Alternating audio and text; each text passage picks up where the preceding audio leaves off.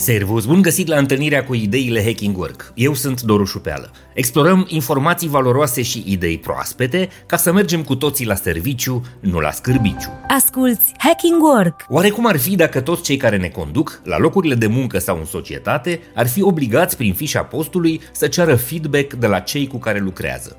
Fie ei șef de echipă, manager de departament, director general sau politicieni aflați în funcții publice, șefii ar putea să devină mai înțelepți, mai competenți și mai conștienți de deciziile lor dacă ar fi interesați să primească evaluare și sfaturi de la cei a căror viață socială și profesională o influențează direct prin deciziile lor. În lumea modernă a afacerilor, în cele mai sănătoase și performante organizații, acest instrument al feedback-ului amplu, primit de la toți cei cu care un lider colaborează, este folosit deja cu mult succes. Numeroase studii, cercetări și lucrări științifice demonstrează că feedback-ul, corect colectat, prelucrat și aplicat, aduce foarte multe avantaje, mai ales în privința eficienței, eficacității, motivației și performanței echipelor în care șefii obișnuiesc să întrebe ce fac bine și ce fac mai puțin bine. Cum ar fi așadar să îi obișnuim pe toți cei care ne conduc, fie ei manageri sau deținători de putere publică, să participe an de an la un proces de evaluare a propriei activități? Cum ar fi dacă, anual sau chiar trimestrial, le-am deschide un catalog public celor care ne conduc și le-am da acolo note pentru cele mai importante atribuții pe care le au trecute în fișa postului?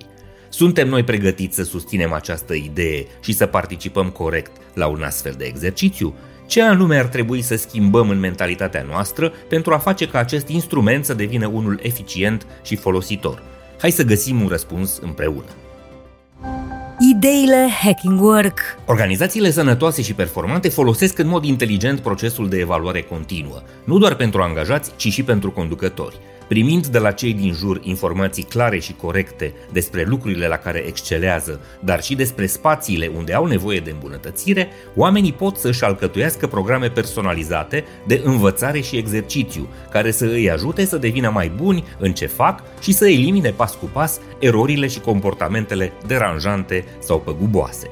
Ei bine, cum ar fi să aplicăm aceste principii și la noi, în cât mai multe organizații, dar și în spațiul public? Evident, nu am avea decât de câștigat, fiindcă astfel, prin comunicare deschisă și onestă și prin înțelegerea corectă a oportunităților de îmbunătățire, am reușit cu toții, individual și colectiv, să progresăm. Managerii ar face o treabă mult mai bună dacă și-ar asculta mai des și mai serios angajații, iar politicienii, fie ei primari, consilieri, parlamentari, miniștri, ori chiar președintele țării, ar trebui să țină minte că sunt angajații cetățenilor care le plătesc salariile din taxe și impozite, astfel că ei trebuie să ceară constant feedback despre modul în care își îndeplinesc atribuțiile legale și promisiunile electorale. Toți ar trebui să conștientizeze că au o datorie față de cei cu care lucrează și pentru care lucrează. Trebuie să fie performanți și să facă ce s-au angajat că vor face, iar o evaluare amplă, constantă și transparentă îi ajută să înțeleagă cum pot să atingă performanțe în munca lor. De ce însă este foarte greu să punem acest instrument în aplicare? Fiindcă noi, în România, avem o mare problemă în înțelegerea modului în care ne raportăm la cei care dețin puterea, fie că sunt șefi în firmele unde lucrăm, fie că sunt politicieni.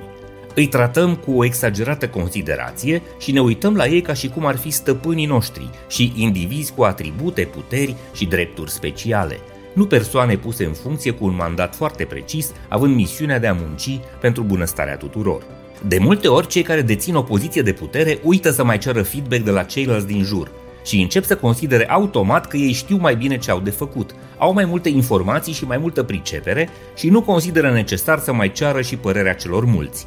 Această distanță mare a celor mai mulți dintre noi față de deținătorii de putere îi face pe foarte mulți manageri și lideri politici să înceapă să se creadă intangibili și mult superiori și astfel se adâncește prăpastia percepțiilor și priorităților între cei de la vârf și cei de la firul ierbii.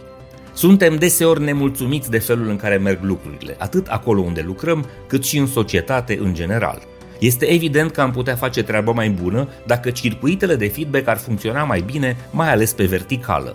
Atâta vreme cât nu vom găsi metodele de a transmite celor de sus evaluări oneste și complete și semnale clare pentru îmbunătățire, cei de sus vor continua să ia decizii doar în limitele propriei competențe. sau mai degrabă incompetențe, dacă ne uităm cinstit la rezultate. This is Hacking Work! Sper că și astăzi ți-am fost de folos cu ideile Hacking Work. Eu sunt Doru Șupeală și îți mulțumesc că ne urmărești online, ne asculți și ne susții.